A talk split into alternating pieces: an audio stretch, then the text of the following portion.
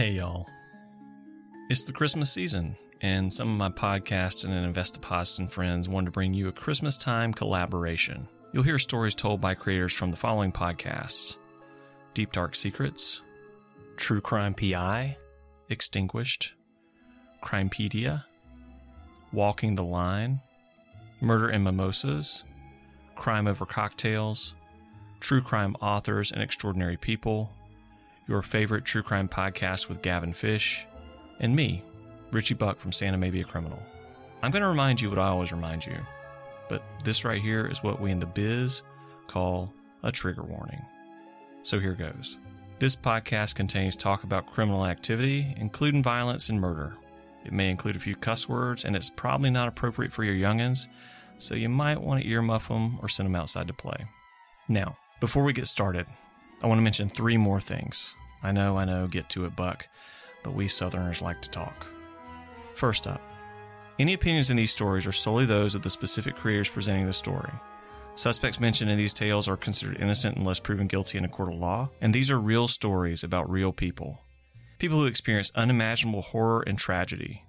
The most important thing we can do to honor the victims and the families of these stories is play an active role in our justice system, remain vigilant in our understanding of our surroundings, and support organizations that work to make sure these stories remain the exception and not the rule.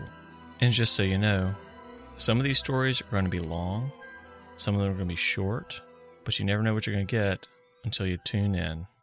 Thanks for listening. You're listening to True Crime PI, an investigative podcast that explores unsolved, missing, and unidentified persons cases from the 70s, 80s, and 90s. Welcome to True Crime PI. I'm your host, Dana Pohl. In the United States, there are over 200,000 unsolved missing, murdered, and unidentified persons cases. In order for justice to be served, these cases need to be shared. So, what are we waiting for? Let's solve a cold case. This episode discusses the sexual assault and murder of a child. Listener discretion is advised. On Sunday, December 23, 1973, John Swalley, his five year old son, and eight year old daughter Sherri left Columbus, Ohio, and began their journey to Disney World in Orlando, Florida. The park had just opened in 1971 and John thought this trip would be the perfect Christmas gift for his children. Sherri and her brother were excited to meet Mickey and Minnie and all of their lovable friends. And as if just being in the Magic Kingdom wasn't enough, the Swalley family would attend the very magical, very Merry Christmas parade. Hosts Mike Douglas and Joan London would be joined by Alvin and the Chipmunks, Donald and Daffy Duck, Mickey and Minnie Mouse, Dumbo, Goofy, Mary Poppins, and of course, Santa Claus in his sleigh, pulled by eight tiny reindeer. What a magical day it would be! Anyone who has traveled long distances with children knows a successful trip requires preparation. John planned ahead and decided to divide the trip into two days. The family would make a pit stop in Atlanta where John arranged to stay with Clyde Williamson, a co worker he met at the Westinghouse Electric Company in Columbus, Ohio.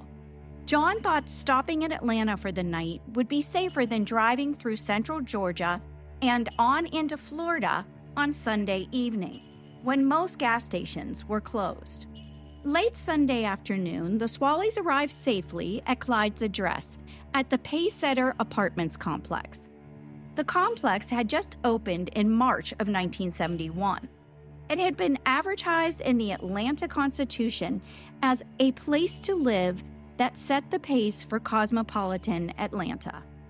The designers had a vision of what they called an open society, where people of all backgrounds could live and play together.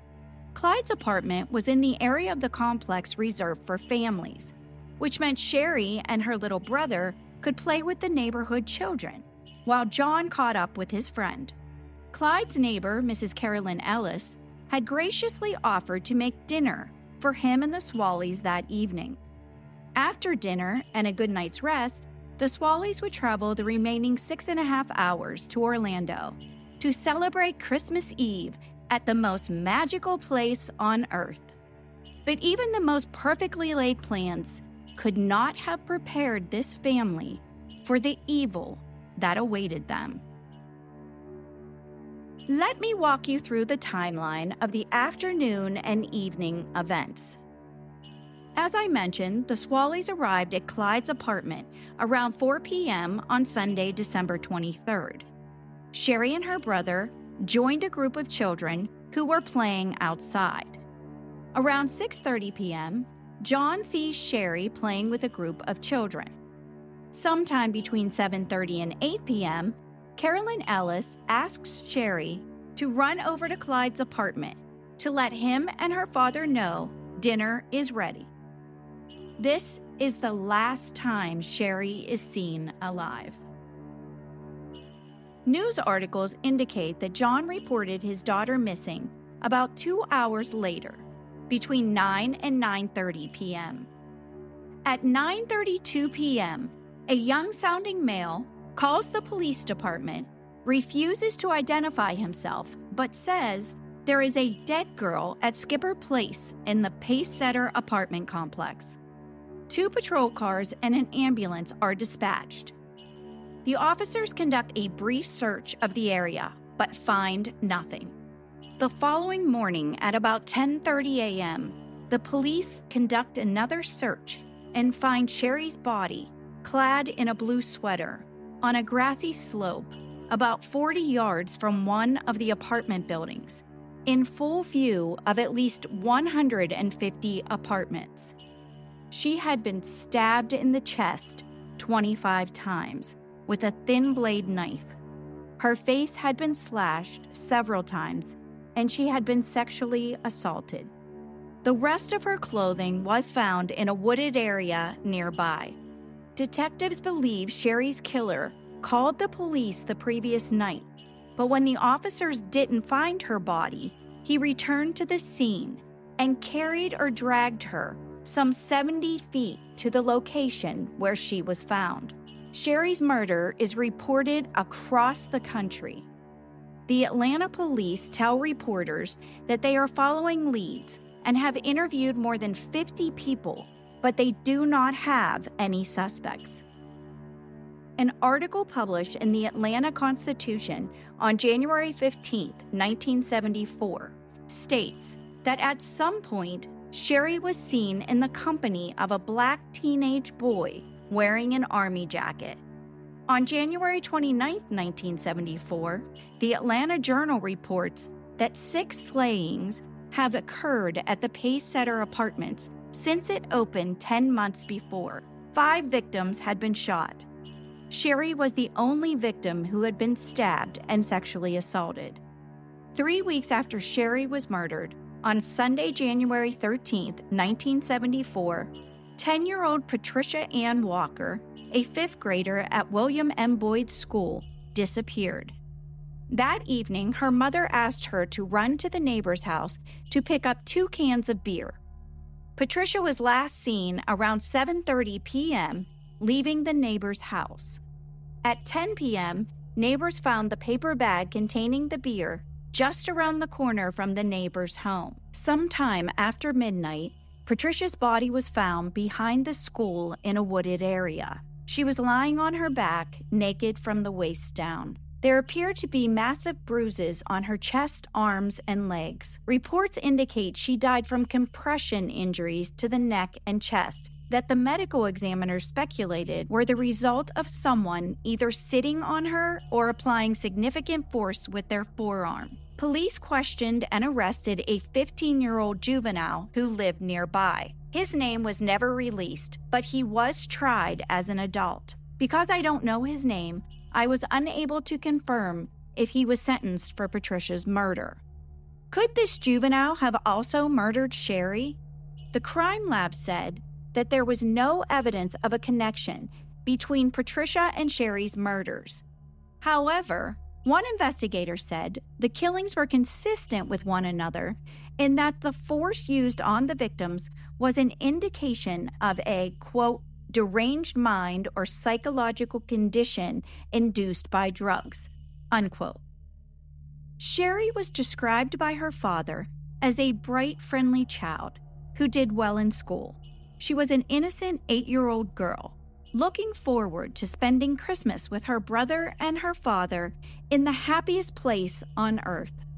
Instead, she was stabbed and sexually assaulted. The person responsible for her brutal death has never been caught. This is a crime of the worst kind. And unfortunately, Sherri's case doesn't just feel cold, it feels like it has been frozen solid for years. If you listened to season one of True Crime PI, you will remember my friend, retired Cobb County homicide and cold case detective John Dawes. When he led the Cobb County Cold Case Unit, he and his team solved 11 cases in just five years. With so little information available on Sherri's case, I reached out to Detective Dawes and asked him this question If someone handed you this case, where would you start your investigation? I would, uh, of course, begin by reading through the file a couple of times and familiarizing myself. As far as the area, it's kind of almost comical um, talking about this new wonderful place geared for families uh, upscale but affordable, and with a little bit of knowledge of that particular area. Not going back into the 70s, but in the 80s, 90s, and 2000. I'm not surprised that there were a number of homicides and uh, violent crime in close proximity, even the first year. So I think the first thing that I would look at is child crimes in the area. Um, and that takes a lot of research, but it's only 10 or 12 miles probably from where the body of nine year old Deborah Lynn Randall was found in January of 1972. The two girls being close in age, both being sexually assaulted and murdered. Um, Deborah Lynn Randall was strangled, but I would have to look at the possibility of a connection with those two crimes and the crime that you mentioned with another child. But I think the most important part that I would want to look at is physical evidence. What has been retained by the origin agency? Do they still have it? Um, does the medical examiner still hold any evidence in Fulton County from the examination? Does the crime lab still hold any evidence from the examinations and analyses that they were able to do in 1973 because if I'm looking at it in 2023, uh, there's been a lot of change in the last 50 years in science and technology. So, after reading through the file and then getting my ducks in a row with what evidence there is, what evidence there is not, what's been tested, what kind of testing was done and what's available now would be where I would begin to focus. If I have anything to test that's potentially going to solve the crime, because if I can develop DNA like we did in the Deborah Lynn Randall case, if it doesn't hit in CODIS, the bad guy still doesn't get away because you have genetic genealogy now that's going to identify some things for you. So we can develop the ancestry and um, and hopefully eventually get to who who did this. There is a system at the GBI where they can link cases where there's a, a likeness in the crime and there's a likeness uh, where there's the same contributor of DNA or hair evidence. So there's a lot of things that can be done. I would want to go back and do some interviews. The first thing that I want to do is interview, identify, and locate these other kids that this little girl was playing with. I want to go talk to them because now they're adult. I'm sure that each and every one of them remember, and they they probably have deposited the uh, facts of that day and and what ended up being found out the next day. Deposited those into their subconscious somewhere. But I'd love to pull it out because God only knows what they can contribute. And then I would want to go to talk to Carolyn. What's the time frame from when she dispatched this little girl to tell him dinner's ready, and then what time did he get there? Is that five minutes? Did he never show? Did he come an hour later? Um, these are all things that I would want to find out. In 1973, if they didn't have record of what phone number this call came from, e- even in 1973, you could subpoena Bell South and come up with whose number that was. So I want to know if they did that. Did they ever identify this call? Because that's crucial. There are things about the scene that I think I would want to study on and have my ducks in a row about and see if it ties in with what's developing as far as a suspect. One is her clothing that was removed had to hold tons of valuable evidence.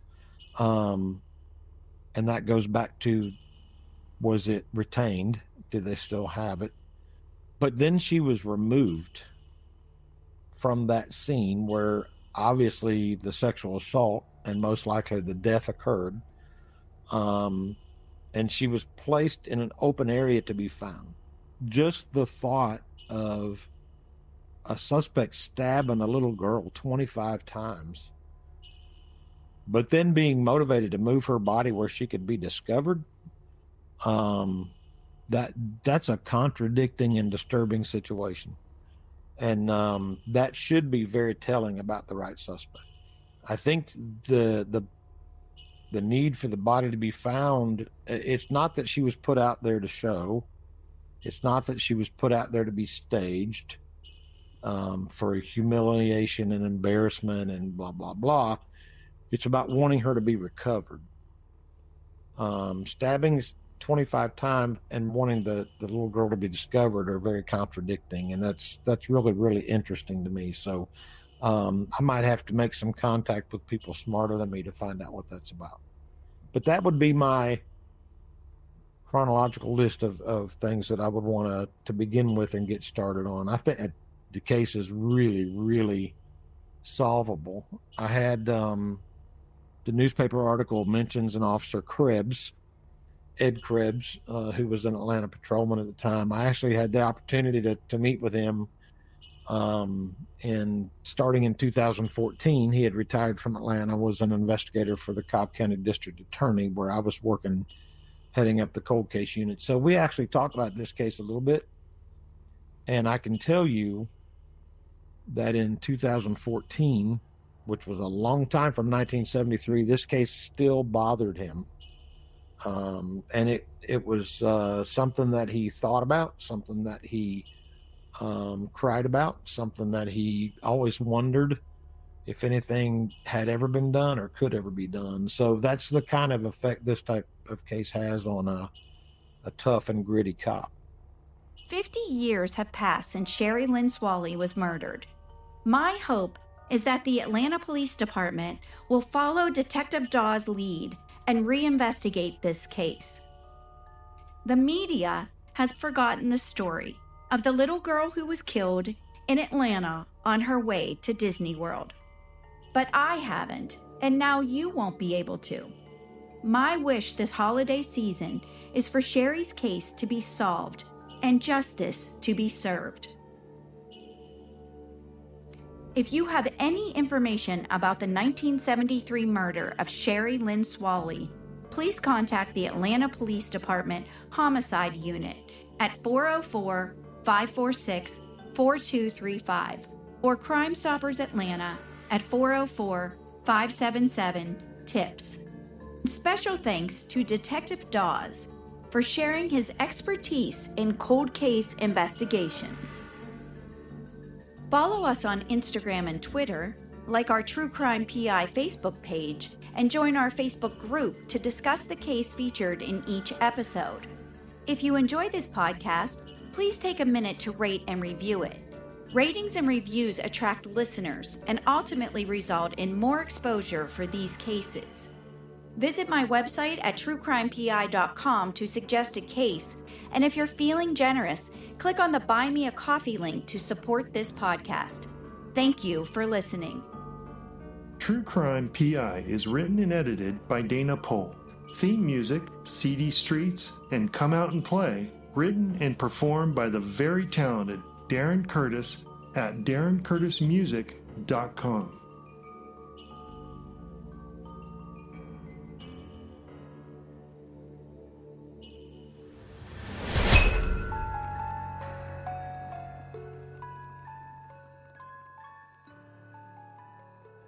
I urge you to listen to all the podcasts that are contributing to this project Deep Dark Secrets, True Crime PI, Extinguished, Crimepedia, Walking the Line, Murder and Mimosas, Crime Over Cocktails, True Crime Authors and Extraordinary People, your favorite true crime podcast with Gavin Fish, and of course, Santa May Be a Criminal.